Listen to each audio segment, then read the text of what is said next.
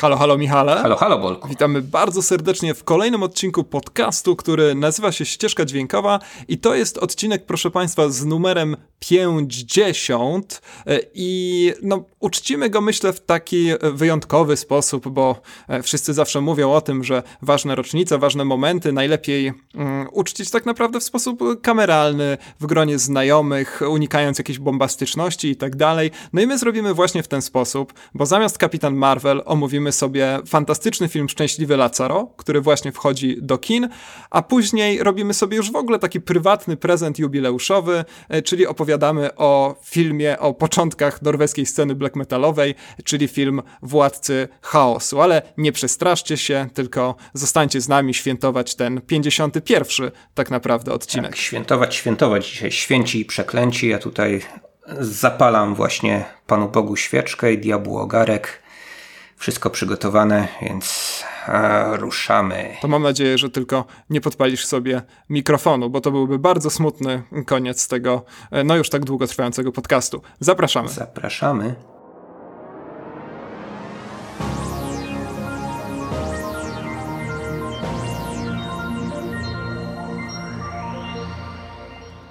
Obejrzeliśmy film pod tytułem Szczęśliwy Lazzaro w reżyserii, e, reżyserki o dość trudnym nazwisku, ale może właśnie. mi się uda, Alice Rohrwacher. Rohrwacher. Bardzo włoskie Ta, ro, imię, nazwisko. No takie alpejskie powiedzmy chyba gdzieś tam z pogranicza być może Włochy i Niemiec. Być nie wiem, nie drążyłem jakoś pochodzenia Tak, dokładnie. Nie reżyserki, natomiast film, rzeczy, tylko film. Film jest, film jest włoski niewątpliwie i to taki włoski do kwadratu czy do sześcianu. A dlaczego jest taki super włoski, to może nam ty zaczniesz coś? Tak, jak, jako ekspert od włoskości, włoszczyzny, włos, tak. nie. No wiadomo, że Dobrze. Interesujesz się Meksykiem, Meksykiem, a to lat nosi, to prawie jak Włosi. Tak, oczywiście. O, południowcy. Oczywiście. jeden tak. worek. Tak, wrzucajmy wszystko, tak zdecydowanie będzie łatwiej. No w każdym razie Szczęśliwy Lazaro to jest film, tak jak wspomniałeś pani e, Rohrwacher, e, reżyserki, której ja e, przyznaję się ze wstydem twórczości nie znam. To jest pierwszy jej film, jaki widziałem, jest mi niezwykle wstyd. Na pewno zresztą po Szczęśliwym Lazaro to nadrobię, a to jest taka reżyserka, którą stawia się w jednym szeregu z tymi dwoma innymi najpopularniejszymi współczesnymi współczesnymi włoskimi twórcami, czyli Paolo Sorrentino i Matteo Garone. O Garone trochę opowiadaliśmy, e, o Dogmanie, e, o Sorrentino jeszcze nie mieliśmy okazji, ale pierwszej poważnej analizy doczeka się właśnie film e, pani, reżyser, reżyserki pani Rohrwacher. Czemu on jest to taki włoski? No to pewnie dlatego, że rzeczywiście czerpie pełnymi garściami z tych bardzo głębokich włoskich tradycji opowiadania o wsi, mówiąc e, najprościej. E, porównania do neorealizmu, które gdzieś tam wysypywały się z różnych tekstów krytycznych e, w kontekście właśnie szczęśliwego Laz Lazaro.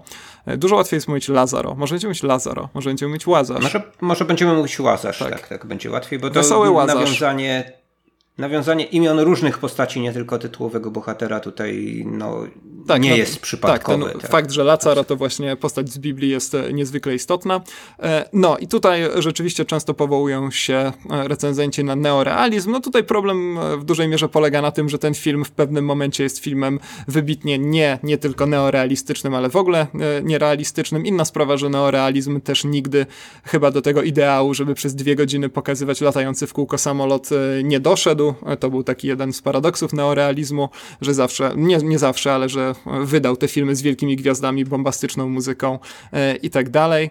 E, ale pewnie moglibyśmy sięgać do jakichś takich klasyków jak Ziemia drży Viscontiego, jak, jak Gorzki Ryż, tak? To, tak to się nazywało, e, De Santisa, no i szeregu takich późniejszych, jeszcze z lat 80. opowieści o włoskiej wsi. No bo właściwie, e, no bo właśnie gdzieś na włoskiej wsi się to wydarza. No i ja mam taki problem z tym Szczęśliwym Łazarzem, że to jest film, który dopiero będzie miał premierę po tym, jak nagramy ten odcinek i być może po tym, jak wy, drodzy słuchacze, tego odcinka przesłuchacie, a niezwykle trudno mówi się o tym filmie bez spoilerów. Niezwykle trudno. Mhm. Michał, nie tak. było trudniejszego zadania w historii tego podcastu niż mówienie o wesołym Lazaro bez spoilerów. Tak mi się wydaje. Podejmijmy jednak to wyzwanie. No nie wiem, czy, czy nam się uda, skoro przedstawić, przedstawiliśmy bohatera jako łazarza, tak? Kto był w kościele, to jednak wie, z czym się Aczkolwiek e, postać łazarza wiąże. Wyczytałem z wywiadu z reżyserką, że Włosi mają takie powiedzenie szczęśliwy, szczęśliwy Lazaro, czy tam szczęśliwy jak Lazaro, nie pamiętam dokładnie, i to oznacza kogoś, kto zachowuje pogodę ducha mimo ciężkich warunków materialnych. Więc kiedy na przykład widzisz bezdomnego, który e, to to jest niemal dosłowny cytat z reżyserki. Kiedy widzisz bezdomnego, który się śmieje i śpiewa, no to możesz o nim powiedzieć, że jest takim szczęśliwym Lazaro. Więc jak widzisz, e, trochę zawaliliśmy. Mogliśmy iść w tę stronę i wtedy nic byśmy nie zdradzili, ale możemy też liczyć, że e, no w naszym sekularyzowanym to... świecie ludzie nie kojarzą koniecznie łazarza. Tak, być może, by, być może wyparliście te wszystkie lekcje religii, a może nie chodziliście na religię. A, tak, ale do lekcji religii przejdziemy, rozmawiając o black metalu w, w kolejnym materiale. E, na razie, na razie szczęśliwy Lacaro. Tak, tak, niewątpliwie. Bardzo, bardzo religijny jest to odcinek, ten, który teraz nagrywamy. Wywołałeś tego y, y, Lazaro jako właśnie taką, taką postać szczęśliwą, wesołą. Czy to taka postać w filmie rzeczywiście, mimo tych wszystkich przeciwności losu, no bo doświadcza od razu to powiedzmy. Tak, to, to różnych. Powiedzmy tylko właśnie w ramach pewnego wprowadzenia, żebyśmy znowu po 30 minutach nie zorientowali się, że nie powiedzieliśmy o jakim filmie w ogóle mówimy, że Lazaro to jest e, jeden z mieszkańców takiej mocno tajemniczej społeczności, 50 kilku osób, którzy, no jak to się brzydko mówi, tłoczą się na kupie w chyba trzech małych domkach, mają jedną żarówkę na spółę, którą muszą się wymieniać e, i wszyscy służą tajemniczej markizie, dla której między innymi uprawiają tytoń. Mm, I tak naprawdę pierwszą taką zagadką tego filmu jest to, kiedy to się dzieje i jakie są układy między tymi ludźmi, bo na pewno są bardzo niezdrowe. No i wkrótce okazuje się, że rzeczywiście są niezdrowe, a Lazaro to właśnie jeden z mieszkańców tej Inviolaty, bo tak nazywa się ta miejscowość. E, I e, no i właśnie, no pytanie, czy on jest szczęśliwy? No to jest taki mm, typ, wydaje mi się, taki topos tego Bożego Głupka, który po prostu trochę jest odklejony od rzeczywistości e, i po prostu rzeczywiście ma przyklejony na twarzy taki wyraz człowieka, może niekoniecznie szczęśliwego, może niekoniecznie wesołego, ale na pewno trudno go posądzić o smutek i z pewną taką nawet nie rezygnacją, bo on chyba nie jest zdolny do takich uczeń, takich, przepraszam, uczuć, ale pewną e, pokorą po prostu wykonuje bardzo dużo zadań, które mieszkańcy tej społeczności na niego, na niego zrzucają. Mm -hmm. e, no, to jest w ogóle ciekawe, jeśli chodzi o kreację y, nie tylko tej postaci, ale właśnie kreację mm, całego miejsca, o którym, o którym wspomniałeś, y, bo y, rzeczywiście może nie dowiadujemy się o tym wprost, musimy to sami odkrywać. To też jest ciekawe, jeśli chodzi o ten, o ten film, że tu jest bardzo dużo elementów, które no, wymagają od widza e, tego, żeby w jakiś sposób sam je zinterpretował, czy też, czy też pomyślał, że może one się rzeczywiście łączą z, z, z jakąś tradycją, niekoniecznie włoskiego kina, ale być może e, śródziem, śródziemnomorskiej, przepraszam, kultury.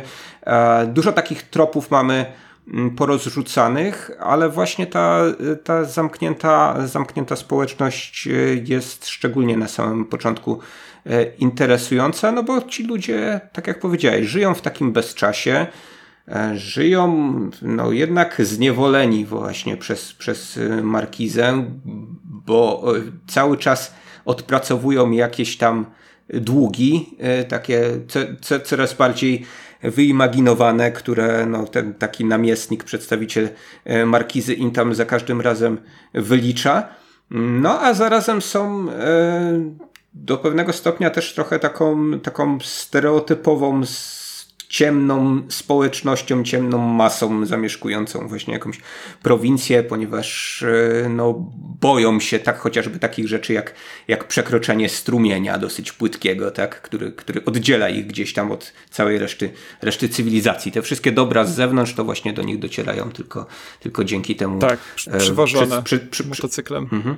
Takim... Więc możemy, możemy podejrzewać, że mamy do czynienia tutaj z jakiegoś rodzaju właśnie taką antyutopią, taką opowiastką filozoficzną, taką alegorią trochę, czy przypowieścią właśnie e, dosyć, dosyć charakterystyczną e, dla e, tego, co także nam e, kino włoskie proponowało kilkadziesiąt lat temu, no, zwłaszcza, zwłaszcza chyba Pier Paolo Pasolini był takim takim twórcą, który, który mocno się do, te, do tego typu e, tradycji mm, odwoływał. Ale czy to jest takie konsekwentne? Tak, tak, czy to jest taka posoliniada według ciebie na, na naśladowanie czegoś, co już było? No to znaczy, ja w ogóle chyba nigdy nie powiem z pewnym przekonaniem, że to, co oglądam na ekranie, to jest e, totalna nowość i nigdy w życiu czegoś takiego nie widziałem. E, niemniej, no daleki byłbym od posądzania Rochwacher o rzeczywiście takie bezmyślne kopiowanie, bo wydaje mi się, że udało jej się tutaj stworzyć jednak jakąś taką nową jakość, jakkolwiek takie marketingowe stwierdzenie w odnośnie do takiego bardzo uduchowionego filmu dość dziwacznie brzmi. E, I myślę, że to, co jest rzeczywiście najpiękniejsze w tym filmie, to to, o czym ty powiedziałeś tak naprawdę, ale ja bym to chciał podkreślić, to znaczy kreacja czasu i kreacja przestrzeni. Mm, to, że faktycznie nie wiemy, gdzie to się dzieje, kiedy się to dzieje, musimy się domyślać. No zresztą w pewnym momencie ta pewna bezczasowość tutaj ma bardzo konkretną funkcję fabularną, to znaczy w pewnym momencie mamy taki trik z czasem i on rzeczywiście bardzo mocno przenosi ciężar też, jeżeli chodzi o e, pewną mm, wymowę tego filmu. Wspomniałeś o y, tym wrzucaniu do jednego worka Meksyku i Włoch na, na, na samym początku, to ja teraz e, znowu e, pogrzebię w tym worku, bo wydaje mi się, że to chyba Siergiej Eisenstein powiedział o Meksyku, że to jest kraj, który żyje w pewnej synchronii, a nie diachronii. To znaczy tam wszystkie kolejne ery Meksyku, czy to jest prekolumbijska, czy współczesność, funkcjonują obok siebie. Masz jakieś e, stare piramidy, a zaraz obok dajmy na to jakieś wesołe miasteczko. No i we Włoszech jest w jakiś sposób podobnie, to zresztą Rohrwacher też mówiła w tym wywiadzie, o którym wspomniałem. Tam masz stację benzynową po jednej stronie ulicy, a rzymski akwedukt po drugiej stronie ulicy. E, ja nigdy tak na Włochy nie patrzyłem, ale myślę, że to jest fantastyczne, zupełnie fantastyczna perspektywa. No i w tym filmie to jest właśnie bardzo mocno zaznaczone. No ta siedziba markizy pewnie jest najciekawsza, bo to jest e, no, siedziba, jest jakiś taki letni pałacyk, tak byśmy to chyba musieli określić, ale to jest też coś takiego bardzo efektownie rozpiętego między takim burżuazyjnym przepychem, a taką bardzo smutną dekadencją jakiegoś porzuconego miejsca. No więc tam cały ten, cały ten production design filmu jest e, rzeczywiście zupełnie, zupełnie e, fantastyczny i to jest to, co mi się chyba, chyba podoba najbardziej, choć wiele rzeczy mi się w tym filmie podoba. Spoiler, w ogóle ten film mi się bardzo podoba. E, to jest, to jest ciekawy trop, który tutaj zainicjowałeś, więc trochę, trochę tym podążę, bo Znowu wydaje mi się, się że Znowu, znowu e, trudno mi się ustawiać w pozycji jakiegoś znawcy czy eksperta. Widziałem dwa filmy Rorwacher, ten i poprzedni jej film, czyli Cuda, film nagrodzony w Cannes. Tak, a w ogóle chyba trzy zrobiła, nie? Chyba nie, chyba nie ale, tak, ale, robiła także, także dokumenty krótkie. No, krótkie no jej siostrę częściej widzimy w filmach, zresztą w tym też, no bo to taka już Tak, obsadziła, obsadziła mhm. swoją siostrę o ładnym imieniu Alba. Ale to też trochę spoiler. Mówiłem, że imiona są znaczące, co by nas jakoś tutaj wiązało z tą alegorycznością właśnie tej całej historii, którą, którą mamy E, tutaj przedstawioną. E, natomiast wydaje mi się, że e, jednak z tego, co czytałem o Rohrwacher, no i z tego, co widziałem w cudach, ten temat rozdźwięku, dysonansu pomiędzy tym, co prowincjonalne i tym, co wielkomiejskie, zurbanizowane, czy tym, co no właśnie w jakiś sposób archaiczne, by nie powiedzieć zacofane, a tym co nowoczesne, e, no to jest coś, co ją, e, co ją, co ją właśnie bardzo interesuje. No w cudach była też bohaterka e, z prowincji, która została no niejako wrzucona w ten świat współczesnych Włoch, co objawiało się tym, że w ogóle przyjeżdżają producenci telewizyjni do tej wioski, w której, w której, w której ona, nie ona mieszka. No i, no nie nagrywają czegoś w stylu y, rolnik szuka żony, no ale, właśnie, pszczelarz no, czegoś, żony, tak? Ale, Bo to chyba o pszczelarzach jest. Tak, trochę cze, cze, czegoś właśnie na modłę taką włoską, włoskiej telewizji Pszczelarz z tym co najgorsze. E, nie wiem, czy pszczelarz musi szukać pszczoły, chyba, chyba, chyba nie ma problemu ze, ze znalezieniem takowych, ale w to y, jakoś nie brnąłbym dalej. Chciałem tylko powiedzieć, że y, tam mieliśmy, tam, czyli w cudach, mieliśmy e, sztukę etrusków, czyli coś, co jeszcze jakby e, poprzedzało te lata świetności tak, Imperium Rzymskiego, coś jakieś takie absolutne fundamenty kultury włoskiej, e, no, które się mieszały z tym, co mm, właśnie przez lata niezmienne, co symbolizowała ta prowincja i z tym, co jakoś zupełnie przetworzone przez cywilizacje nowoczesne. I tutaj też będziemy to trochę E, tak obserwowali, bo mm, wspomniałeś, że akcja rozgrywa się na wsi, no ale to mini spoiler, to po, połowa filmu rozgrywa się na wsi, potem mamy miasto. Tak, no Jednak. to znowu był spoiler na plakacie. Jeżeli przyjrzeliście się plakatowi nawet nieszczególnie uważnie, a plakat jest piękny, więc warto, to no to widać tam te wysokie budynki w tle po prostu. Mhm. I, i jeszcze dopowiadając ten bezczas, to, to, to, nie jest takie też wypreparowanie z, z przestrzeni, z czasoprzestrzeni jakim posługuje się, nie wiem, David Robert Mitchell na przykład y, w, w Coś za mną chodzi, gdzie on jakoś tam konsekwentnie ruguje te wszystkie elementy, które miałyby zaświadczać o tym, że jesteśmy w jakiejś danej epoce e, spoza obrębu tego, co widzimy e, w kadrze, w związku z czym no, nie możemy się zorientować, czy jesteśmy w latach 80., 90., czy w XXI wieku. Tu jest tak, y, że y, no, mamy jakieś takie pojedyncze właśnie, właśnie elementy. No mówiłeś, że właśnie motocyklem przyjeżdża ten przedstawiciel, tak, że jednak mamy, y, mamy, mamy jakieś tam pojazdy mechaniczne. Ale właśnie, ale, ale właśnie mamy Walkmana z, ko, z konkretnym kawałkiem dzisiaj będzie więcej o muzyce lat 90. To e, jeszcze jedno e, mroczne oblicze przedstawię. Tu mamy kawałek Two Brothers on the Fourth Floor. Taki kawałek dance reprezentujący dance. Tak gatunek tak muzyki. Ga gatunek Eurodance, czy też Eurodance. Nie wiem, czy słuchałeś takich Euronymous rzeczy, dance. pewnie się nie przyznasz. To nie to ten gatunek muzyki, o, o, tym, o tym za moment. w związku z czym no, jakoś tam możemy y, niby osadzić to, że ta pierwsza partia filmu to gdzieś tam powiedzmy lata 90. Chyba, że Markis, młody Markis jest takim hipsterem, który y, no, kupił sobie Walkmana tak za kilka tysięcy dolarów i, i słucha jakichś, zupełnie starych kaset, ale to, ale to właśnie nie, nie chodzi o jakąś taką konsekwentną, e, konsekwentne wypreparowanie tego, tego filmu z, z, danej, z danej epoki. E, bo potem też widać, że mamy dosyć, dosyć konkretny y, przeskok czasowy i ten upływ czasu jest tak, właśnie. pokazany. A to jest najpiękniejszy paradoks tego filmu, na którym on się cudownie opiera. To znaczy to, że rzeczywiście z jednej strony mamy ten bezczas zupełny, a z drugiej no, pewien postęp czasowy jest tak naprawdę kluczowy dla rozwoju fabularnego w pewnym momencie. Świetne to jest. No, ten film dostał w ogóle nagrodę w Cannes za scenariusz i jest to jedna z najbardziej zas za, mm, zasłużonych tego typu nagród w historii, wydaje mi się, bo pięknie jest ten film napisany, naprawdę. No ja bym, ja bym tu chętnie wskoczył już na jakiś poziom interpretacyjny, ale nie chciałbym tego robić właśnie zbyt mocno, żeby nie narzucać naszym słuchaczom pewnych, e, pewnych konkretnych odpowiedzi. Warto w tym filmie chyba jakoś, jakoś mocniej samemu się zagłębić, poszukać, poszukać pewnych rzeczy. To tylko tak może dziubnę temat, że w przypadku właśnie e, tej egzystencji na wsi, no, mniej więcej to są jakieś takie chyba E, równe połówki, mniej więcej godzinę trwa Chyba ta, tak, no. ta, ta, ta, ta, ta, ta część rustykalna, dajmy na to, tak ją nazwijmy. E, mocniej, e, może inaczej, nie mamy właśnie tego, tego poczucia, że, że, cokolwiek, że cokolwiek tam się zmienia, że cokolwiek się może zmienić, podczas gdy właśnie w tej części w tej części miejskiej mamy znów pewnego rodzaju stagnację, która jest bardziej być może skażona jakimś takim marazmem, natomiast no, widzimy jednak, że, e, że bohaterowie są odklejeni od tej, od tej epoki, w którą jakoś zostali wtłoczeni, czy też, czy też sami nawet podjęli taką decyzję, żeby, e, żeby, żeby, żeby w, niej, w niej egzystować. Więc, więc no, fajny jest ten film też na tym, e, na tym jakimś takim poziomie analizy chociażby tego, co poza samymi bohaterami, bo to, to, też jakieś takie zupełnie rzadkie wydaje mi się mm, w kinie, nie tylko współczesnym, że możemy mm,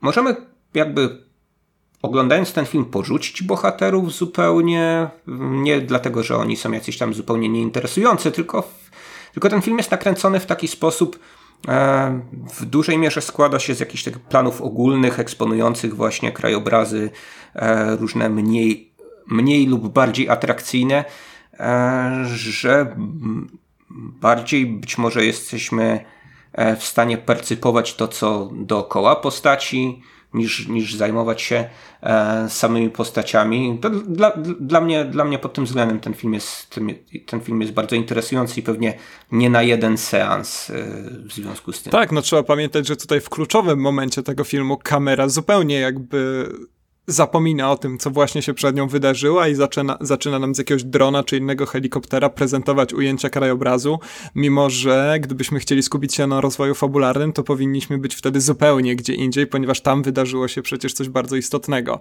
To jest taki też e, zupełnie szokujący, ale bardzo skuteczny sposób na no, zmuszenie wręcz widzów do zaczerpnięcia oddechu. No to jest, to jest wspaniałe, no to jest, zresztą rozmawialiśmy chwilę przed włączeniem mikrofonu, że y, ty wspomniałeś, że po prostu tak filmów się już dzisiaj nie kręci, tak filmów, które rzeczywiście, tak jak to ująłeś, bardzo zręcznie, bardzo fajnie i będę to powtarzał i mówił, że ja to wymyśliłem, e, filmów, gdzie rzeczywiście ci bohaterowie nie są nam tak naprawdę do niczego e, potrzebni. No dobra, ale to pogadajmy sobie przez chwilę o, o samym Łazarzu. Rzeczywiście, gra go niejaki Adriano Tardolo, wybacz mój włoski, to jest e, chłopak młodziutki, chłopak, który chyba nigdy wcześniej przed kamerą nie stał. No zresztą to jest taka rola, która chyba wymaga naturszczyka, prawda?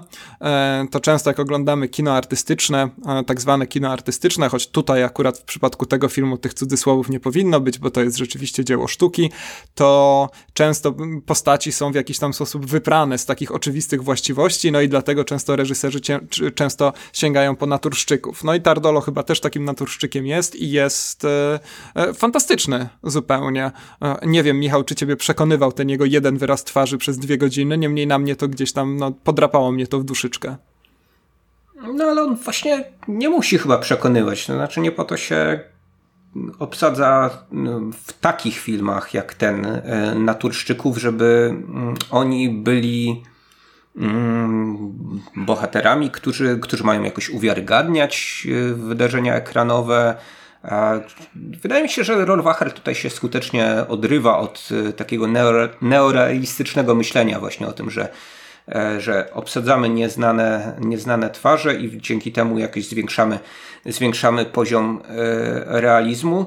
Mm, chodziło raczej chyba o to, żeby znaleźć mm, no, taką, taką bardzo interesującą twarz, jakby wyjętą z pewnego rodzaju nie powiem, świętego obrazka. Nie no, święty tak? obrazek Czy... jest to naturalnym porównaniem, ponieważ przecież w tle gdzieś tam czasami, jakbyśmy przez przypadek to podsłuchali w ogóle, e, to słuchamy o żywotach świętych, prawda, które gdzieś tam tą postać Łazarza nam e, przywołują, no niemal bezpośrednio, no to nie jest jakiś spoiler, bo już chyba na samym początku ktoś opowiadał o świętych mi się. Wydaje mi się, że Lazzaro mógłby spokojnie tutaj e, pozować e, dowolnemu mistrzowi włoskiego, włoskiego malarstwa jako no, postać. Tak, nawet nie mistrzowi. Alegoryczna. No bo on ma taką twarz, że myślę, że nawet jakiś wyjątkowy niedojda, który trzyma pędzel drugą stroną i tak by namalował człowieka o wyjątkowo natchnionym spojrzeniu. No bo tak rzeczywiście ten Adriano Tardolo w filmie e, wygląda. No i to jest, to jest świetne. E, sama jego postać, no też jest, no no, słyszę, że. Tym mocniej, ty, tym mocniej jego twarz się odcina od całej, całej reszty tej społeczności, bo tam rzeczywiście są, y, są aktorzy, tak jak wspomniana przez ciebie siostra reżyserki, ale są, y, są też tacy naturszczycy, y, którzy mają, no, krótko mówiąc, gęby, a nie twarze. Coś Coś, co było dosyć charakterystyczne e, dla wyborów obsadowych e, Pasoliniego, czy mm, dzisiaj może bardziej dla Bruna Dimonta. E, on lubił takie, takie właśnie wiejskie twarze, które no bardzo, bardzo odcinają się od, od tych kanonów piękna dominujących gdzieś tam w głównym, w głównym nurcie. No tylko właśnie na, na, na pierwszy plan mamy jednak wysuniętego tego, tego Lazzaro, którym dziwnie, a bądź nie dziwnie, czy paradoksalnie, e, pozostała część e, społeczności się wysługuje tak naprawdę. Tak, znaczy, tak on, on jest on, wykorzystywany. On, on ten, ten taki, powiedzmy, najpiękniejszy pośród nich, nie, on nie jest jak, w jakiś sposób hołubiony, tylko jest eksploatowany. A najpiękniejsi ludzie powinni być hołubieni, a nie eksploatowani. E, ja tak, ja tak uważam. No ale rzeczywiście tam mamy przecież tę wypowiedź Markizy, która mówi, że ona wykorzystuje tych ludzi, dlatego, że taki jest naturalny porządek rzeczy. Oni na pewno też kogoś wykorzystują. E, w tym momencie w sugestywny sposób widzimy właśnie tytułowego bohatera, który gdzieś tam biegnie z kolejnymi plonami wysypującymi mu się z rąk. No ale później pada pytanie ze strony młodego Markiza, że może on nikogo nie wykorzystuje i chyba tak jest. To znaczy ten film jest w ogóle takim swego rodzaju pytaniem, jak daleko można zajść, e, będąc e, po prostu w takiej naj, najprymitywniejszy, ale też najszlachetniejszy, najbardziej podstawowy sposób przyzwoitym. E, I to jest, to jest bardzo ładne, nawet jeżeli no, ten film porusza się po całym spektrum przeróżnych problemów, właśnie duchowo-religijnych również. No, I robi to w bardzo taki swobodny sposób. No, znakomicie, znakomicie to się wszystko składa. Tak, to jest, to jest też bardzo interesujące, że właśnie a, po raz enty wywołam e, temat alegoryczności.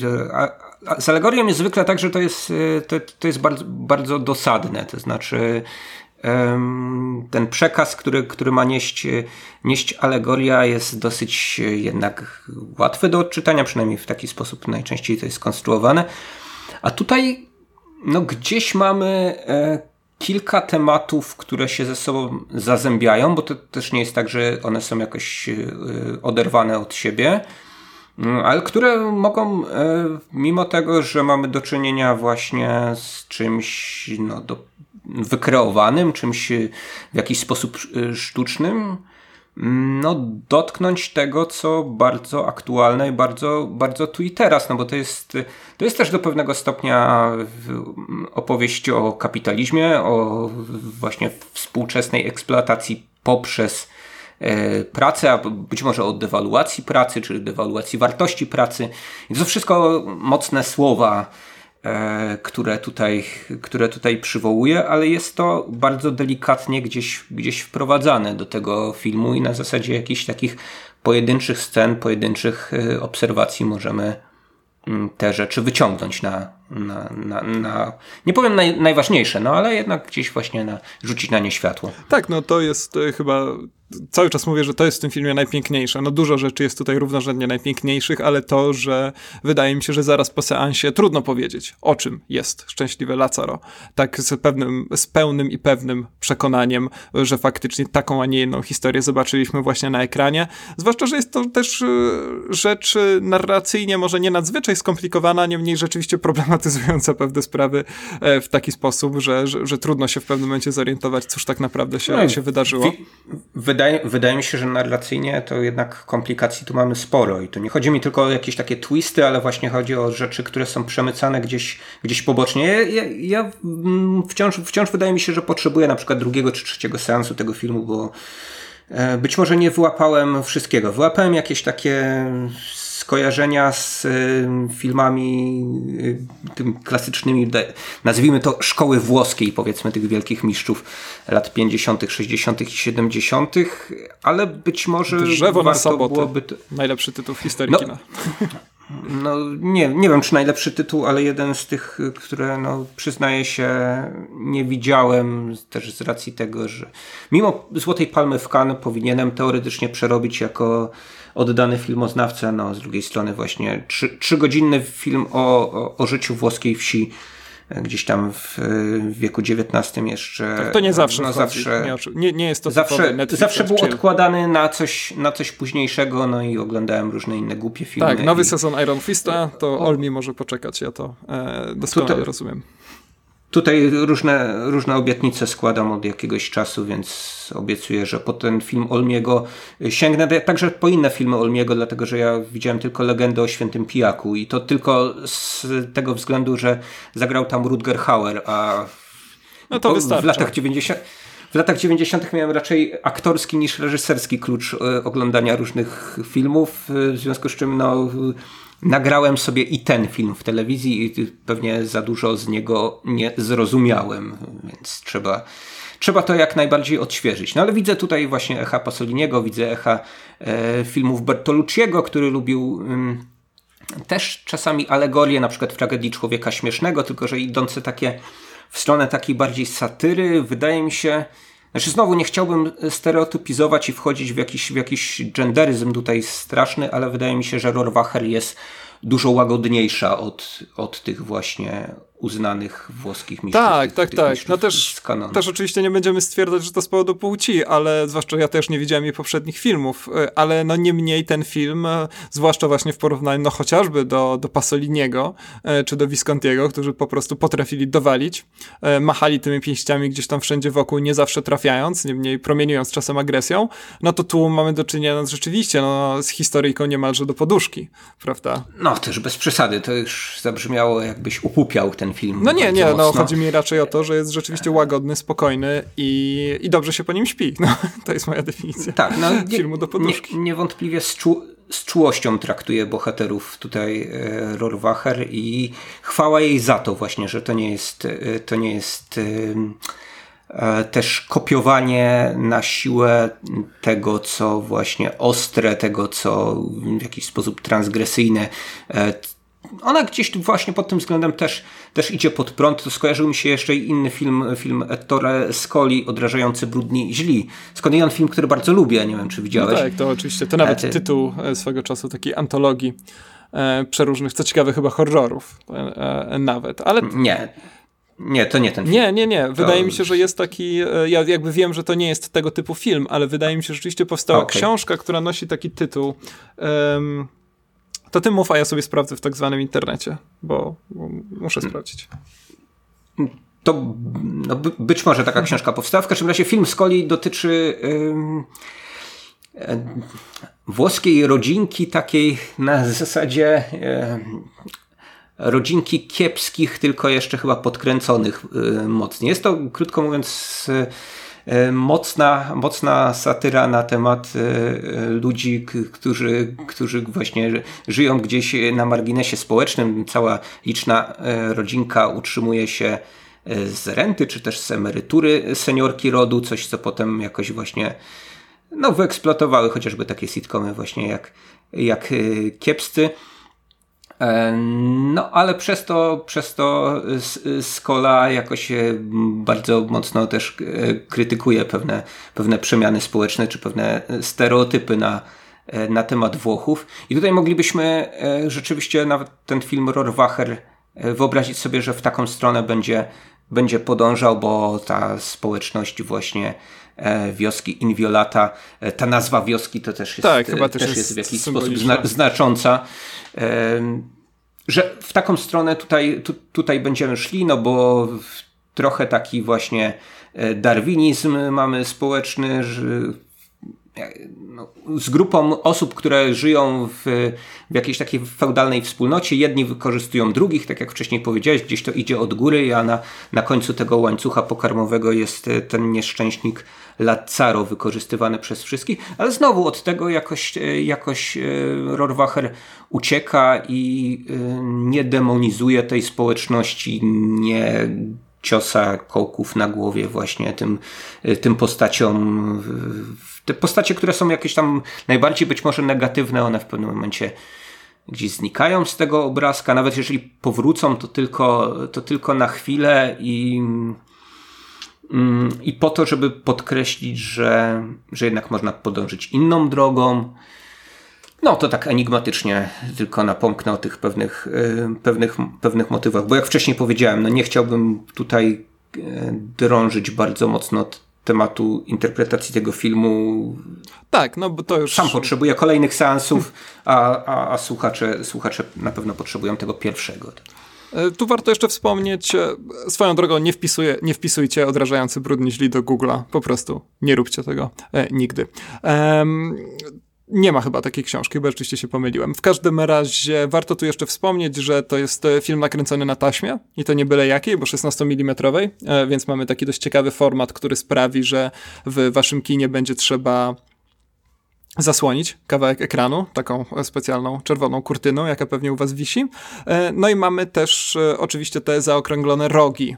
To jest taka rzecz, po którą dzisiaj się dość często sięga. No Haucha Lisandra Alonso jest takim przykładem, który ja z kolei bardzo często przywołuję. No ale to wszystko sprawia, że film wygląda trochę jak rzeczywiście takie zdjęcie. No chciałoby się powiedzieć zdjęcie z epoki, ale jakiej epoki? To jest no właśnie kolejne pytanie i kolejny element, który problematyzuje czasowość Szczęśliwego Lazaro właśnie na tym poziomie formatu, więc nie zapominajmy o tak, tym. Tak, jakąś taką, mamy taką poświatę retro, ale znowu nie na zasadzie mm, jakiejś, jakiegoś rodzaju eksploatacji tego, że ach, bawimy się tak kinem, że tutaj, tutaj robimy efektowne czy też efekciarskie zdjęcia e, tylko, tylko, tylko po to, żeby było bardziej artystycznie, powiedzmy, i, i żeby uciec od, e, od czegoś, co, co zostało jakoś tam ogólnie przyjęte, żeby to nie wyglądało na cyfrę. Tak, ale pamiętajmy w ogóle, skoro wspomnieliśmy już o zdjęciach, to wspomnijmy też o dźwięku, bo ten film ma zupełnie niesamowity, za przeproszeniem, soundscape, to znaczy to, co się tam wydarza na tym poziomie, znowu za przeproszeniem, audialnym,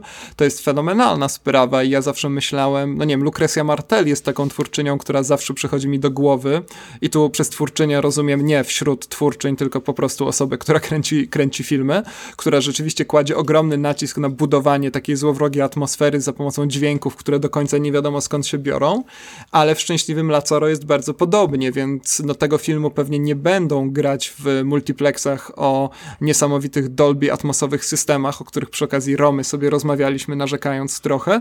E, niemniej, no, kiedy ten film później trafi na VOD, w Stanach można go już oglądać na Netflixie, tak mi się wydaje, to polecam seans w jakichś bardzo dobrych, czułych słuchawkach, bo to na pewno jest świetne doświadczenie.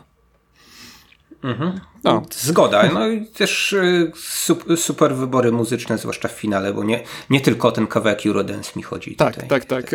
Wbrew pozorom e, dzieje się tam, dzieje się tam e, trochę to, więcej. To ja chcia, chcia, chciałem tylko dopowiedzieć, że być może doktor Google u ciebie jest w jakiś sposób spaczony przez bo jest wcześniejsze wybory w wyszukiwarce, ale tak, ale znalazłem książkę, o, o którą ci chodziło pod tytułem Odrażające, brudne, złe 100 filmów Tak, dokładnie, dokładnie. Piotr tak. Piotr Sawicki, oczywiście oczywiście, że tak. E, no to dziękuję w takim razie za jeszcze większe zaniepokojenie mnie w sprawie mojej historii wyszukiwania, ale jednocześnie uspokojenie co do, co do własnej pamięci.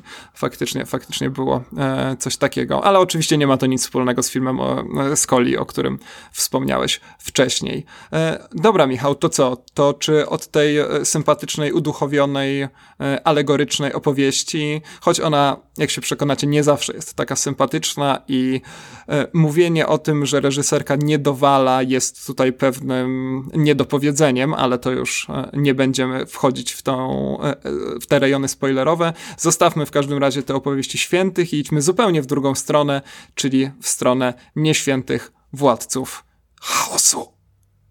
Tak, od świętych do przeklętych. Dobre.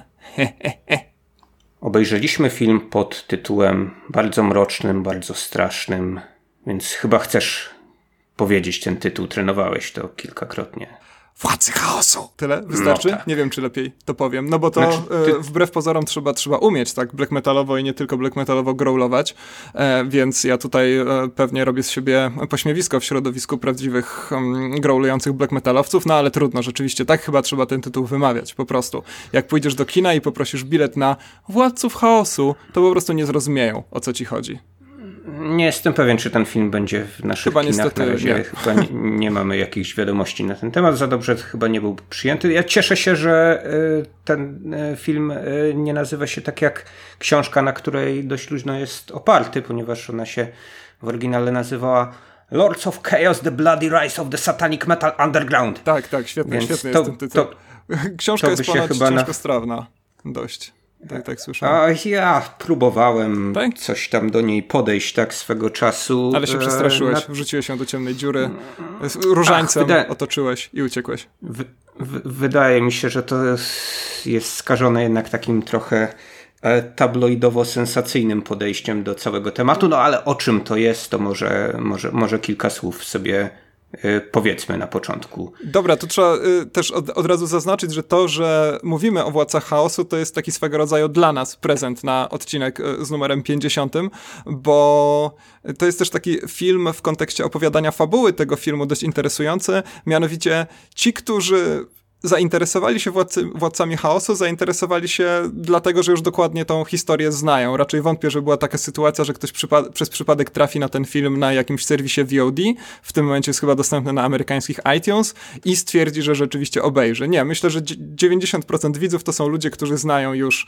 całą tę historię no, z naciskiem na zakończenie tej historii. Także myślę, że jak to opowiesz, Michał, to nic się, nic się nie stanie. A zarazem wydaje mi się, że y, na przykład y, dość szeroko, przynajmniej w mojej banieczce, reklamowana książka Władcy Chaosu, bo ona została przetłumaczona na język polski, e, mogła skłonić wiele osób do tego, żeby się zainteresować black metalem, bo o tym to będzie. O podgatunku metalu, muzyki metalowej e, zwanym black metalem, a zwłaszcza o tej odmianie norweskiej, którą niektórzy swego czasu e, gdzieś na przełomie lat 80. i 90. byli skłonni określać true Norwegian black metal, czyli tym prawdziwym norweskim black metalem w przeciwieństwie do no nieprawdziwego no, różnych, różnych właśnie niepra nieprawdziwych tak e, plastikowych odmian tej muzyki. E, czy chciałbyś zrobić mini wykład muzykologiczny, na czym polega black metal i czym się różni od death metalu na przykład? Nie, myślę, że nie, bo boję się, że duch Euronymusa mnie dopadnie i przezwie mnie od miłośników live metalu na przykład. Swoją drogą śmiesznym przypadkiem jest to, że nowa płyta zespołu Sun, który no, jest wydaje mi się bardziej nawet ekstremalnym zespołem niż e, same początki Mayhem, e, nazywa się właśnie live metal. A więc co ty na to, Euronymusie? No ale na szczęście filozofia Sun nie ma nic wspólnego z filozofią Euro, Euronymusa. Dobrze, to ja może nie wchodząc tu w jakieś e, takie e, głębokie wykłady muzyczne, no bo wiadomo, że opowiadać o muzyce to jak tańczyć o architekturze, jak e, Frank pewien Franek, tak Franek swego czasu powiedział. Powiem tylko, że black metal to taki podgatunek metalu, któremu najbliżej być może do trash metalu i death metalu różni się tym, że gitary są bardziej przesterowane, że mamy tak zwane blasty, czyli takie pociągnięcia właśnie po perkusji E, dosyć, e, dosyć szybkie. No i e, jak to kiedyś, kiedyś głosiła taka, taka moja rysunkowa rozpiska, jak rozpoznać podgatunki metalu, tutaj wokalista skrzeczy. W przeciwieństwie do tych, którzy harczą, buczą, e, wyją e, i co oni tam jeszcze mogli robić, a i piszczą na przykład, tak? Tak, no to, tutaj... oczywiście zależy który. No tutaj widzieliśmy przez chwilę Attile Chihara, słynnego wokalistę Mayhem, do dzisiaj zresztą wokalistę Mayhem, e, który udziela się w tysiącach różnych projektów i on akurat potrafi wydać z siebie każdy dźwięk, jaki może sobie wyobrazić człowiek po prostu, więc tam te określenia czasownikowe by się nam pewnie nie skończyły. No ja nie wiem, czy, czy on ma rzeczywiście taką skalę jak jakaś Diamanda Gallas na przykład, ale dobrze, nie wchodźmy już w te muzyczne ciekawy, klimaty tak, e, tak, tak mocno. E, e, wywołałeś ten zespół Mayhem, no bo to przede wszystkim o tym będzie, prawda? Nie o takim też ruchu black metalowym w całości, nawet nie o całej norweskiej scenie w pewnym okresie, okresie czasowym. Wywołałeś temat tego, że właśnie muzyki zespołu Mayhem przede wszystkim film Władcy Chaosu będzie e, dotyczył, no więc e, dlaczego ten Mayhem taki ważny. No właśnie, to jest też e, istotna sprawa jest taka chyba, że ten film e, opiera swój marketing, zresztą jak duża część też, też, też tych zespołów, zresztą marketing też jest w jakiś sposób tematyzowany w tym filmie, no właśnie o te wszystkie tragedie, które tam się wy, wydarzyły po drodze, czyli minimum dwa morderstwa, minimum jedno samobójstwo i minimum kilka, nie wiem konkretnie ile, spalonych kościołów. No i rzeczywiście to były takie momenty, które sprawiły, że ta norweska scena black metalowa, tworzona przez tam 19, 20, 20 kilkulatków, e, gdzieś tam znalazła się na ustach fanów muzyki ekstremalnej z całego świata, w dużej mierze dzięki temu mm, artykułowi Keranga, który zresztą też jest e, w tym filmie pokazany w takiej bardzo ładnej scenie. O, oglądamy zresztą, jak e, Euronymous usiłuje przeliterować angielskiemu dziennikarzowi tytuł swojej debiutanckiej płyty. No i tak naprawdę, no głównie o tym jest ten film, o tych właśnie dramatycznych wydarzeniach, w których najpierw wokalista wokalista Mayhem popełnia samobójstwo. E, w końcu niejaki Wark Vikernes, o którym mam nadzieję wspomnimy tutaj jak najmniej, morduje samego Euronymusa. No i na tym ten film, na tej historii ten film oczywiście jest oparty. E, jeżeli na przykład interesuje was, skąd wzięła się popularność muzyki tak ekstremalnej, tak alienującej jak ten właśnie drugofalowy norweski black metal, no to tego z tego filmu się nie dowiecie, niestety. To jest chyba mój największy problem z produkcją Władcy Chaosu, że gdybym miał ten film pokazać komuś, kto rzeczywiście sprowadza black metal tylko i wyłącznie do skrzeczenia, to, no to z tego filmu nie dowie się niczego więcej. Jest to tym bardziej bolesne, że Euronymous w pewnym momencie mówi tam, że zrewolucjonizował e, świat muzyki, tworząc Mayhem, no ale nie, nie dowiemy się, e, co takiego ważnego się to wydarzyło. E, szkoda, bo wydawałoby się, że ktoś taki jak Jonas Ackerlund, czyli reżyser tego filmu, rzeczywiście nadawałby się do tego, żeby, żeby opowiedzieć nam też o tej stronie muzycznej, bo to jest facet, o którym co prawda mówi się, że współtworzył tę scenę ekstremalną, skandynawską, no ale sprowadza się to do tego, że chyba grał na perkusji tylko na pierwszej demówce wspaniałego szwedzkiego zespołu Batory. Nie wiem, czy, nie wiem, czy coś jeszcze robił. Jedno, jednoosobowego zespołu, tak? Tak, niejakiego Dodajmy, to znaczy to znaczy takiego, takiego zespołu, który oczywiście bardzo się zasłużył, nie tylko dla black metalu, ale także dla viking metalu, generalnie dla tej właśnie skandynawskiej metalowej sceny. No ale y, znany był z tego, że poddajmował różnych muzyków do różnych projektów, dlatego że tylko no, ten Seth Quarton był tam głównym i stałym członkiem tego zespołu jednoosobowego. Tak, tak. No, Batory, to... a, a, a muzycy pozostali się zmieniali, przy czym no, pan, pan Ackerlund właśnie tam przez przez moment sobie na, na perkusji. Tak, tak, no ale później Ackerlund bardzo mocno włączył się w ten e, światek, muzycz, światek muzyczny i nawet jeżeli teraz możemy go kojarzyć przede wszystkim z tego nieszczęsnego filmu Polar, który możecie oglądać właśnie na Netflix, no to on zrobił jednak ogromną, ogromną liczbę teledysków e, od Metaliki przez Madonnę do, do Taylor Swift. Także, tak, także to jest facet rzeczywiście z tak zwanego środowiska i szkoda, że skupił się przede wszystkim na tej e, sensacyjnej historii, a nie próbie właśnie zgłębienia tego nie tylko pod tym kątem, kątem, za przeproszeniem, muzykologicznym, ale też kątem może psychologicznym, bo ten film, mam wrażenie, obiecywał, że powie nam, co się działo w głowie tych e, mocno chyba poturbowanych psychologicznie dzieciaków, e, no a tymczasem dostaliśmy, wydaje mi się, taki, taki zestawik slajdów, z których e, niestety niewiele, niewiele wynika. Nie wiem, co ty o tym myślisz, Michał? Czy dowiedziałeś się czegokolwiek oprócz jakiegoś takiego wpisu z Wikipedii? Zresztą też, no, pewnie nie do końca wiernego, bo dowiadujemy się, że ten film oparty jest na prawdzie i kłamstwach, jak chyba wspomniałeś już zresztą. E, tak, początek tego filmu jest e, taki, taki znamienny, że jest to film oparty na prawdzie, kłamstwach i e, tym, co się wydarzyło. Tak, tak chyba, chyba tak to dokładnie, dokładnie brzmi. No właśnie nie za bardzo wiem, dla kogo jest, je, tak, jest no. ten film, ponieważ okej, okay, on może działać na zasadzie jakiegoś takiego powiedzmy odświeżenia pewnych rzeczy, którymi się gdzieś tam na przykład tacy ludzie jak my zajmowali, albo no nie wiem, jakoś się do tego, do tego zbliżyli kiedyś tam, gdzieś, gdzieś, gdzieś w mrocznych latach 90. na przykład. E, no zresztą mamy jakiś taki e, trochę, trochę nie, nieprzyjemny okres, gdy to nagrywamy, tak? E, powrotu do, do, do znanych postaci lat 90. z racji tego, że one no, zaczynają umierać, tak? Tego samego dnia umarł Keith Flint y, z The Prodigy i Luke Perry z Beverly Hills 9210, a tu mamy jeszcze innych typów z lat 90., których no, ja przynajmniej bardzo, bardzo dobrze pamiętam. Potem się od tego jakoś ten jakoś odkleiłem zupełnie. No i ten film wydawało mi się, że będzie jakimś takim właśnie. E, nie wiem, jak to określił. To sentymentalnym powrotem to chyba. chyba nie, to zabrzmi, zabrzmi bardzo groźnie. E, tak. Zwłaszcza, że ja od, od, od, od, czasu do czasu po samą muzykę black metalową sobie sięgam w takich mrocznych czasach, jak półroczna zima w Polsce na przykład. To się czasami sprawdza bardzo dobrze.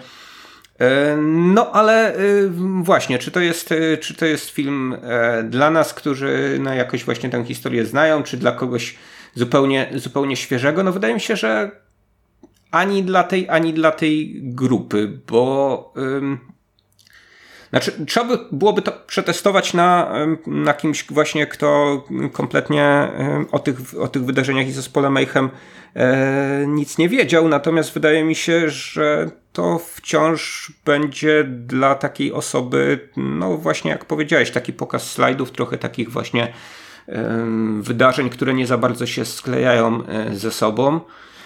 No a dla nas to są jakieś takie oczywiste oczywistości, to co się, to, co się wydarzyło. No poza tym, że dostajemy jednak filmową, filmową relację z tego no, w, latach, w latach 90. dla mnie przynajmniej e, to były jakieś takie dziwne, fantastyczne opowieści z jakiejś dalekiej bardzo krainy zwanej E, Norwegią, w której no właśnie wydarzały się jakieś niesamowite rzeczy i, i one układały się w moim nastoletnim umyśle gdzieś e, e, pomiędzy sesjami gier RPG, a nie wiem, jakimiś właśnie no dobrze, to, to, to, nie, to, dosyć już w takim razie jak mojego u, u, uzewnętrzniania się, jak masz mi tutaj w taki sposób. Nie, nie, Michał, myślę, że w dość podobny sposób e, spędzaliśmy lata 90. E, ja chciałem powiedzieć, że wydaje mi się, że ja bym był takim e, odpowiednim targetem Władców Chaosu i tym bardziej mnie ten film boli, dlatego, że ja rzeczywiście znam tę historię.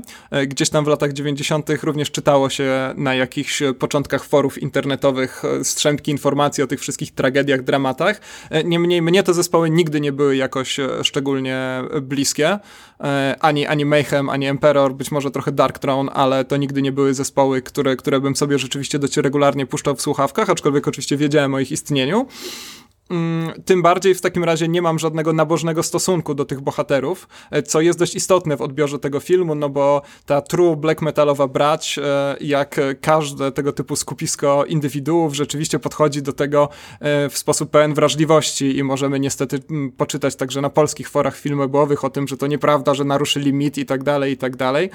Myślę, że to nie jest do końca istotne, zwłaszcza, że no niestety w takich przypadkach często ludzie powołują się na filmiki Warga, Warga Wikernesa, o którym pewnie jeszcze będziemy wspominać, a to jest człowiek, e, którego wszelkie wypowiedzi publiczne należałoby zakopać głęboko pod ziemią i nigdy nie przywiązywać do nich e, żadnej wagi. Trochę szkoda, że ten film sprawił, że Warg w jakiś tam sposób znowu wypłynął do świadomości publicznej, bo nigdy nie powinien. E, zresztą Euronymous też chyba nie miał szczególnie zdrowych poglądów. No ale właśnie, ja znam tę historię, jest ona dla mnie jakimś tam nostalgicznym powrotem do czytania różnych tajemniczych wpisów w internecie dawno temu nie mam jakiegoś nabożnego podejścia, więc jestem gotowy na to, żeby ta historia została w jakiś sposób przerobiona.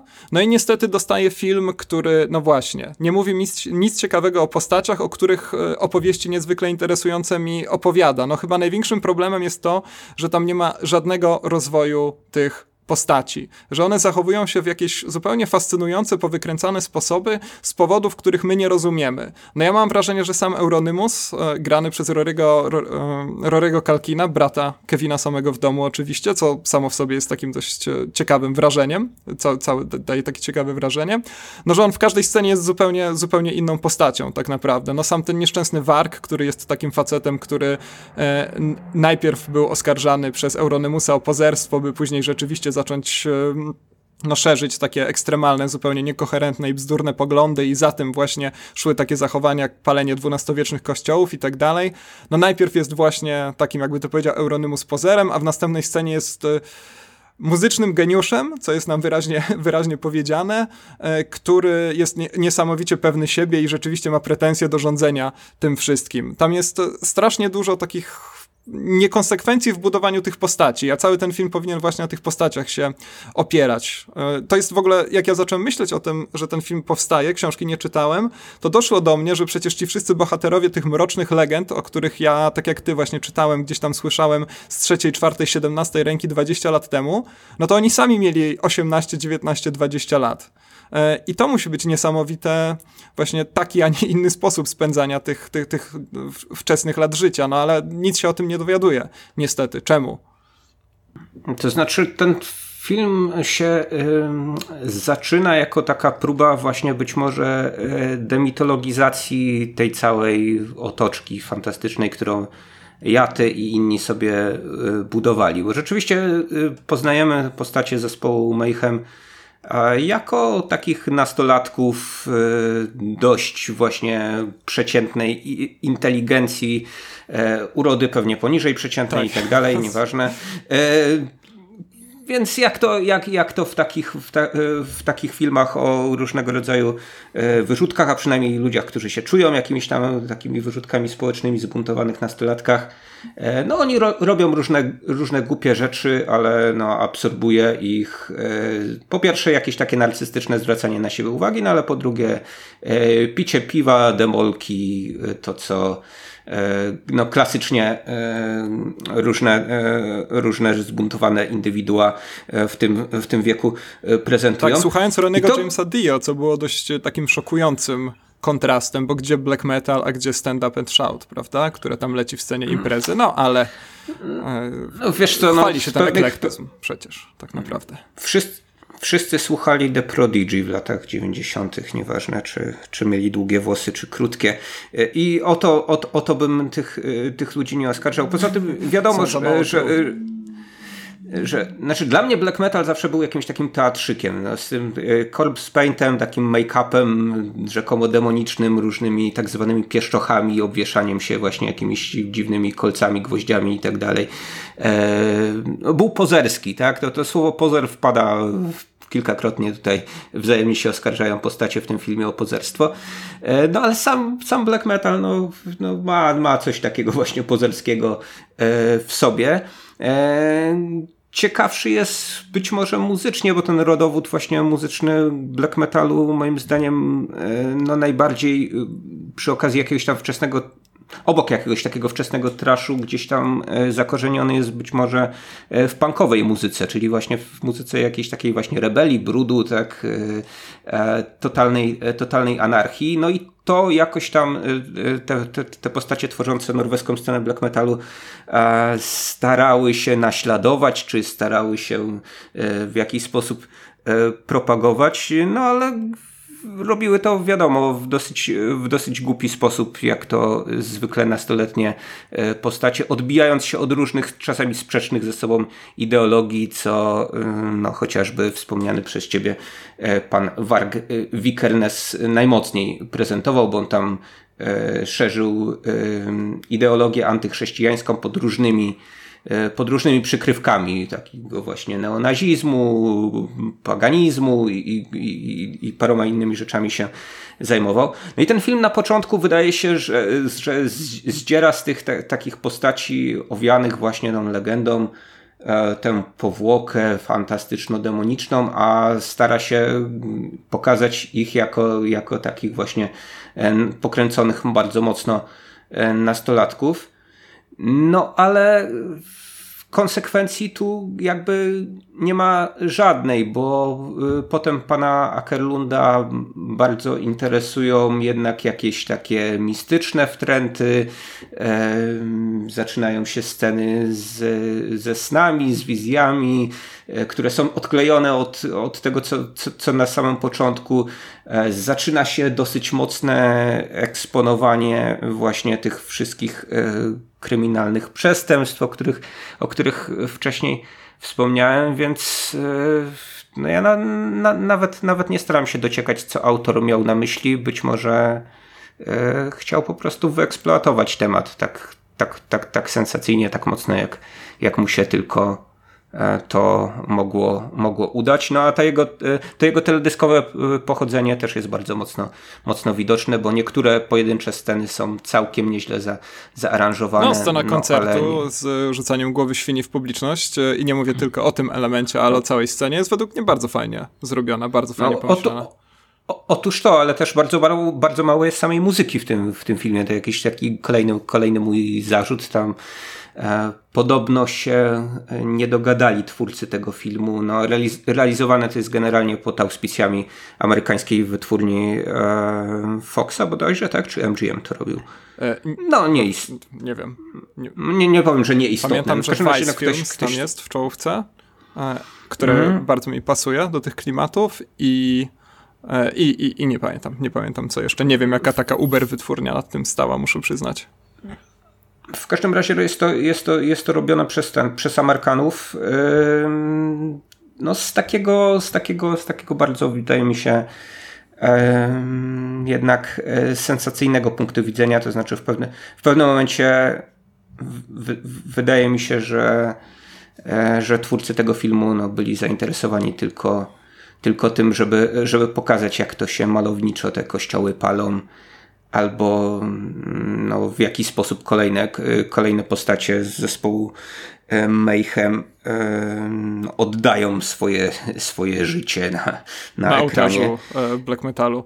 E, tak, no wspomniałeś o tych scenach e, wizyjnych i one rzeczywiście są niesamowicie drażniące, nie tylko dlatego, że estetycznie są zupełnie odlepione od tego, jak Ackerlund zaczyna swój film, ale też dlatego, że one nie mają żadnej tak naprawdę wewnątrzfilmowej motywacji psychologicznej, bo tam dowie, dowiadujemy się po prostu, że Euronymusa prześladuje, prześladują wizję wokalisty granego zresztą przez syna Vala Kilmera, niejakiego Jacka Kilmera, który myślę, że bardzo fajnie sobie w tej roli radzi, wokalisty, który popełnił, popełnił samobójstwo. No tylko, że trudno nam... Który pro, profetycznie sobie nadał przydomek Dead. Tak, tak, tak. E, no i to jest e, bardzo słabe w tym wszystkim, że tak naprawdę trudno nam uwierzyć, że Deda, bardzo ciekawie się to odmienia, i Euronymusa łączyła taka więź, którą Euronymus, e, którą usiłuje się nam przedstawić właśnie w drugiej części filmu. No, jest to to tak absolutnie nie przekonujące, że ta motywacja później do pewnych zachowań Euronymusa właśnie w postaci tych wizji Deda jest e, zupełnie szokująca, zwłaszcza, że pamiętamy, że w filmie w każdym razie Euronymus na śmierć swojego wok wokalisty zareagował w taki sposób, no daleki od traumy. Więc no te właśnie nagłe przemiany postaci też są zupełnie szokujące, męczące i utrudniające oglądanie tego filmu. No to, to z, kilku, z kilku perspektyw powiedzmy akurat ta jedna scena y, jest pokazana, to znaczy reakcja na samobójstwo ze strony Euronymusa, czy jak wolisz Euronymusa. Y, no ja mówię po starogrecku. No, okej, okej, okay, okay, niech ci będzie w takim razie. właśnie problem, problem jest taki, że Euronymus powinien być tutaj głównym bohaterem. Z jego perspektywy zaczyna się cała narracja, co no, jest jakimś takim, jakąś taką drogą na skróty, ale o tym może, może, może za chwilę. I poprzez to takie zawężenie, zawężenie perspektywy, teoretycznie powinniśmy jakoś wejść gdzieś w głębiej w to środowisko, czy w pewne motywacje tych, tych, tych ludzi, no a koniec końców coraz bardziej w toku rozwoju filmu, który no jednak nie jest jakiś super krótki, no trwa dwie godziny, odklejamy się, o, tak, takie miałem wrażenie, od, od tej postaci na rzecz na rzecz innych, na rzecz właśnie tego Deda, a potem, potem Warga Wikernesa, y, który pod koniec filmu chyba już jest, wydaje mi się, ważniejszą postacią niż, E, niż sam Euronymous. E, natomiast no, ani o jednym, ani o drugim, ani o trzecim za dużo się nie dowiemy. O e, samym, samym Dedzie, tak powiedzmy, tak to, tak to będę odmieniał. Dedzie, tak. Wiemy tyle, że był to typ depresyjny, który lubił spać w trumnie i generalnie nie lubił wychodzić na zewnątrz. Mogły go do tego skłonić tylko jakieś tam polowania na koty.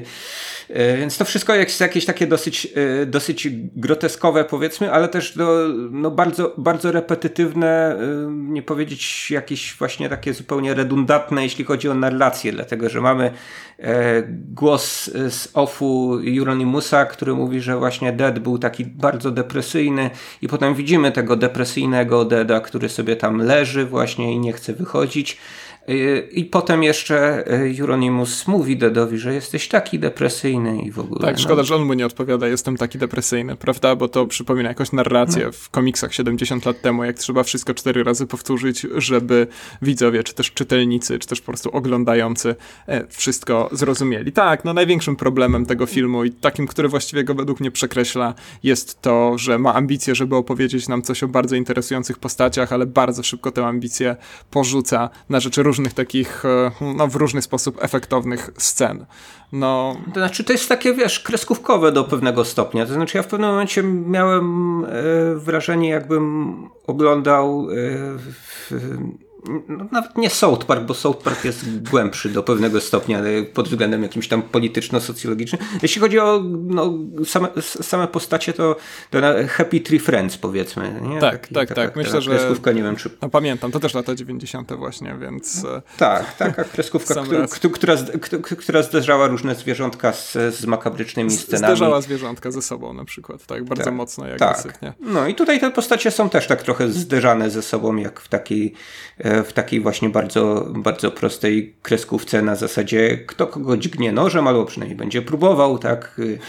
Tak. No czy kto komu zrobi jakieś inne kuku. No ja mam zresztą z tym pewien problem. Nie chcę tak górnolotnie powiedzieć, że etyczny, ale być może faktycznie tak jest. Ten film jednak momentami popada w taką estetykę slasherową Mamy tam jedną z takich bardziej sugestywnych scen samobójstwa, jakie widziałem w ogóle od, od dawna. E, scena finałowego zabójstwa też jest e, no, niezwykle brutalna, zresztą akta policyjne chyba potwierdzają, że właśnie w ten sposób się to wydarzyło. Niemniej mam trochę problemu z e, oglądaniem no, rekreacji prawdziwych wydarzeń właśnie w taki, a nie inny sposób. No nie mogę jakoś przestać myśleć na przykład o, no nie wiem, rodzinie Euronymusa, która zresztą jest w tym filmie pokazana, która kiedyś prosiła przecież Hellhammera, czyli wybitnego perkusisty Mayhem i nie tylko, żeby usunął ścieżki basu e, Warga z pierwszej płyty Mayhem.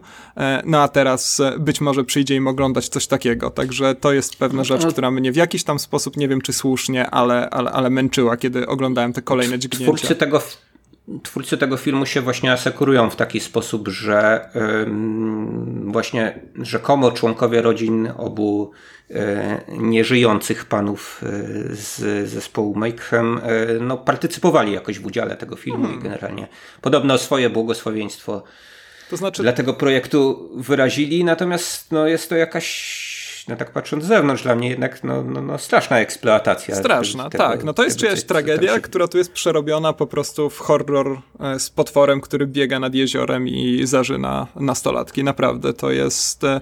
momentami, momentami absolutnie e, odpychające. Naprawdę. E, swoją drogą... Może... Mhm.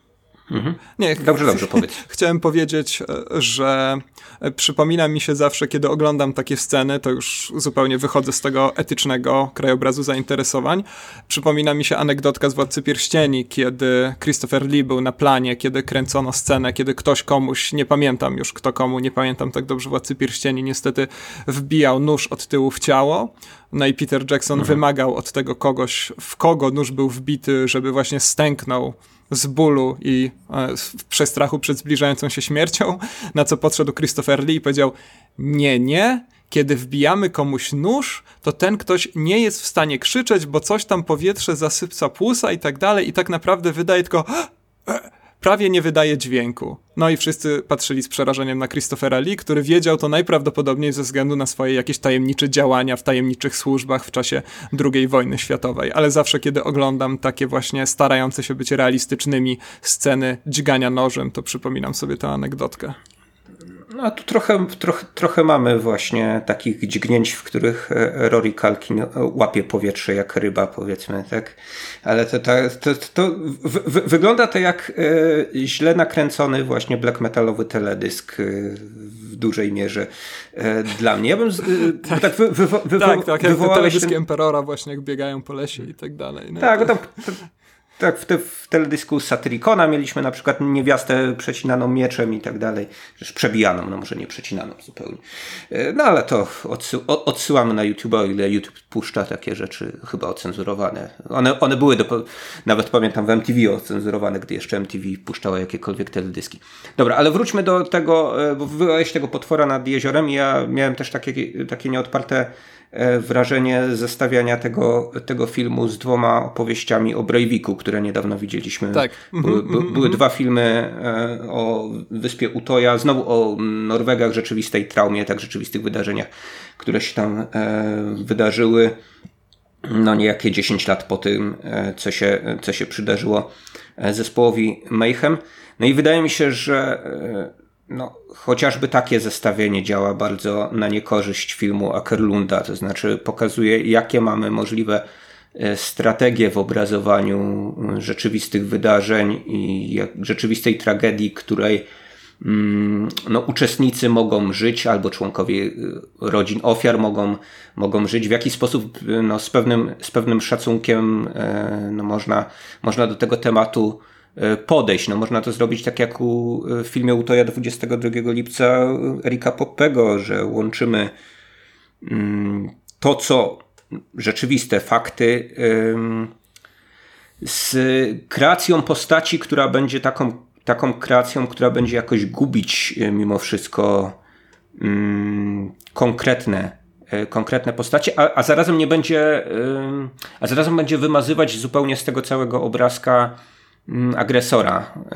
czyli, czyli samego Breivika, bo w Utoi no, ten, ten, ten, ten Breivik to jest tylko jakiś tam cień majaczący E, na, e, na, na, na horyzoncie. No można zrobić tak jak Paul Greengrass i właśnie zająć się tym, tym przestępcą, e, czyli, czyli w tym przypadku Breivikiem. Tutaj mógłby być to Warg Vikernes, no i jednak próbować z nim spędzić trochę czasu. Nie mówię, że, nie mówię, że go zrozumieć, może nawet właśnie mm, w, jak, w jakiś sposób tylko poznać jego poglądy po to, żeby, żeby je całkowicie odrzucić, no ale jednak jednak byłby to jakiś namysł nad tą całą historią. Tak, a za, Wydaje mi się, no. że to Ackerlunda zupełnie to nie interesuje. Tak, no zamiast właśnie próby jakiegoś artystycznego przepracowania traumy, mamy y, kilku kolesi, z których najpierw się trochę śmiejemy, a później każemy im sobie rozrywać żyły, strzelać sobie w głowę i 43 y, razy dźgać się nożem, prawda? I to wszystko oczywiście widzimy na ekranie, więc jest to jest to dziwna decyzja, właśnie trudno tutaj nie oskarżać reżysera, przede wszystkim o chęć eks eksploatacji takiego dla nas w każdym razie, no może nie ważnego tematu, ale takiego, który rzeczywiście sprawi, że pewnie film włączymy, co zresztą przyznajemy się, zrobiliśmy, widzieliśmy ten film, e, o którym teraz e, mówimy. E, także no z wyjątkiem takich poszczególnych elementów, jak chociażby ta scena koncertu, to ten film no rzeczywiście nie działa i to nie z powodów, o które oskarżają go różne true black metalowe kręgi, czy właśnie nieszczęsne nieszczęsny Wark na swoim nieszczęsnym YouTube'owym kanale, który na pewno jest nieszczęsny, ja go nie widziałem, bo nie chciałem mu nabijać wyświetleń, e, to mm, tylko właśnie z takich powodów, że po prostu na poziomie scenariusza i częściowo reżyserii ten film sobie zupełnie nie radzi. Fajny jest jeszcze w momentach, kiedy kręci bekę z black metalowców, kiedy mamy właśnie tego nieszczęsnego warga tłumaczącego, mm, czy też no z pewnej grupy black metalowców, tak, bardzo konkretnej, e, to też trudno mówić o wszystkich. E, mamy warga, który właśnie usiłuje tłumaczyć swoje poglądy, to wcześniej e, to wspomniałeś, ja bardzo lubię tę scenę, kiedy Euronymus usiłuje przeliterować tytuł debiutu Mayhem przez telefon i tak dalej. No to są, to są fajne, fajne, fajne, zabawne momenty, ale jest tego zdecydowanie za mało. One też zresztą świadczą o tym, że ten film nie ma żadnego tonu. Że on czasem jest zabawny, później stara się opowiadać o jakiejś poważnej psychologicznej traumie i wspomnieniach o przyjacielu, który się zabił, aczkolwiek my nawet nie wiemy, że byli przyjaciółmi, a później właśnie przechodzi w jakiś taki y, radosny, krwawy slasher. No ten film, nie ma żadnego pomysłu na ten film i to jest chyba z nim największy problem, po prostu. Tak, no jakby po tym, po, po, po tym wstępie takim właśnie bardzo sitcomowo, wręcz slapstickowym, bo tam są ludzie, którzy, nie wiem, uderzają się o różne przedmioty. E, Co? Prze tak? No, nie, nie, nie, pamiętasz, no jest e, scena chociażby z, z Wargiem Wikernesem siedzącym no, w jakimś tam barze z kebabem, który A, tak, no, jest na tyle niezdarny, że podrąża, e, potrąca, tak. tak, potrąca stolik, ktoś te, perkusista gdzieś tam wali pałeczkami w sufit i tak dalej. No, najpierw, najpierw mamy, mamy tak zaprezentowane te postacie, a potem mamy się nagle nimi przejmować. No, tak, tak. Dlaczego? No, już Wydaje mi się, że nie ma, e, nie ma co już więcej czasu chyba poświęcać e, temu filmowi. I tak jest lepszy niż Bohemian znaczy... Rhapsody. E, znaczy ja bym mimo wszystko zachęcił ludzi, którzy kompletnie nic nie wiedzą o temacie. Naszych słuchaczy, którzy no jakby kompletnie nie interesowali się black metalem albo nie dotarły do nich jednak żadne informacje na ten temat, żeby żeby po to sięgnęli i może dali nam znać jakoś w komentarzach, czy, czy ten film w jakiś sposób może ich poruszył, być może my jesteśmy już takimi zblazowanymi post-black metalowcami, którzy wyrośli z tego i i dlatego, dlatego nam się pewne rzeczy, pewne rzeczy nie podobają. Jasne. I, no i jeżeli, jeżeli obejrzycie sobie Władców Chaosu yy, i gdzieś tam coś tam muzycznie was zaskoczy, to może niekoniecznie włączajcie sobie yy, pierwsze płyty Mayhem, choć nie oszukujmy się, nie ma ich dużo, ale posłuchajcie sobie polskiej Mgły, Furii, Entropii, ostatnia płyta Vacuum, to jest arcydzieło e, najnowszego nagrania In Twilight's Embrace, który nagle został z dobrym skutkiem black metalowym zespołem, także, no i piszcie w komentarzach, tak, zachęcamy tak, do tego. Tak, bo to w, w, w, w przeciwieństwie e, do, e, do punka, tak, black metal żyje cały tak odrodzić. Tak, zwłaszcza w Polsce ma się, ma się rzeczywiście znakomicie, mimo że ma no, też pewne zespoły, którymi nie powinniśmy się chwalić, e, to jednak no, mamy też dużo kapitalnych kapel, którymi chwalić się powinniśmy i zresztą czynimy to z dużym sukcesem, no chociażby te kilka, które wymieniłem przed chwilą. Ja tak jak powiem, trochę się odkleiłem od tematu, ale na przykład w wpadł mi w ucho francuski zespół Drastus. No, tak no proszę. No. Więc, więc dzieje, dzieje się coś tam jeszcze. Ale prawdziwy black metal to w Europie, a raczej nie w Stanach Zjednoczonych. Także. E, tak, no jeżeli chcielibyście jakieś Inquisition właśnie posłuchać, to, to nie. To nie, nie. No, mie, mie, miejmy nadzieję, że y, film Władcy Chaosu nie będzie początkiem jakiejś takiej właśnie black metalowej eksploatacji zupełnej, że nie, nie narodzi nam się żaden podgatunek black metal exploitation no, bo to bo oczywiście trzeba po prostu. No. Myślę, że nawet umiejętnie zrobione to, to jest to materiał na jeden film, który pewnie poza kategorię ciekawostki nigdy nie wyjdzie. Na szczęście ten, ten, ten podgatunek wyszedł z niszy właśnie dla nastolatków e, palących e, kościoły. Oczywiście trublek metalowcy się pewnie, pewnie z tym nie zgodzą, ale wydaje mi się, że no, zaadaptowanie tej muzyki gdzieś tam, gdzieś tam szerzej, nawet gdy się, nawet jeżeli ją dzisiaj określimy jako muzykę dla hipsterów, bo i tacy na, na koncerty black metalowe przychodzą, e, no to chyba, to chyba lepiej niż to muzyka dla, e, dla ludzi, którzy, którzy kończą tak autodestrukcyjnie e, swoje życie jak członkowie zespołu Mayhem. Dlatego no nie, nie, nie zachęcamy do naśladowania w domu wszystkiego, co, co było w latach 90., mimo że jakaś tam moda na 90s. Z wyjątkiem karteczek z Królowa. Tak, a propos black metalu, to pamiętajmy tu jeszcze słowa Nihila z zespołu Furia, że wszyscy lubią black metal, bo black metal to przede wszystkim piękne melodie. E, I z tym was zostawiamy i e, jeżeli wszystko zgodzi, poszło zgodnie z planem, to jest to też ostatni materiał nagrywany w tym odcinku, także Serdecznie Wam dziękujemy za wysłuchanie odcinka z numerkiem 50, w którym zrobiliśmy sobie taki prywatny e, prezent urodzinowy i postanowiliśmy pogadać o Lordach, Lordach Chaosu. Może to byłby lepszy, efektowny polski tytuł. No i tyle. Serdecznie zapraszamy do wystawiania recenzji na iTunes, do lajkowania na Facebooku, robienia tych wszystkich rzeczy, które sprawiają nam małą, ale jakże istotną radość. Do zobaczenia, do usłyszenia. Sayonara! Mówię.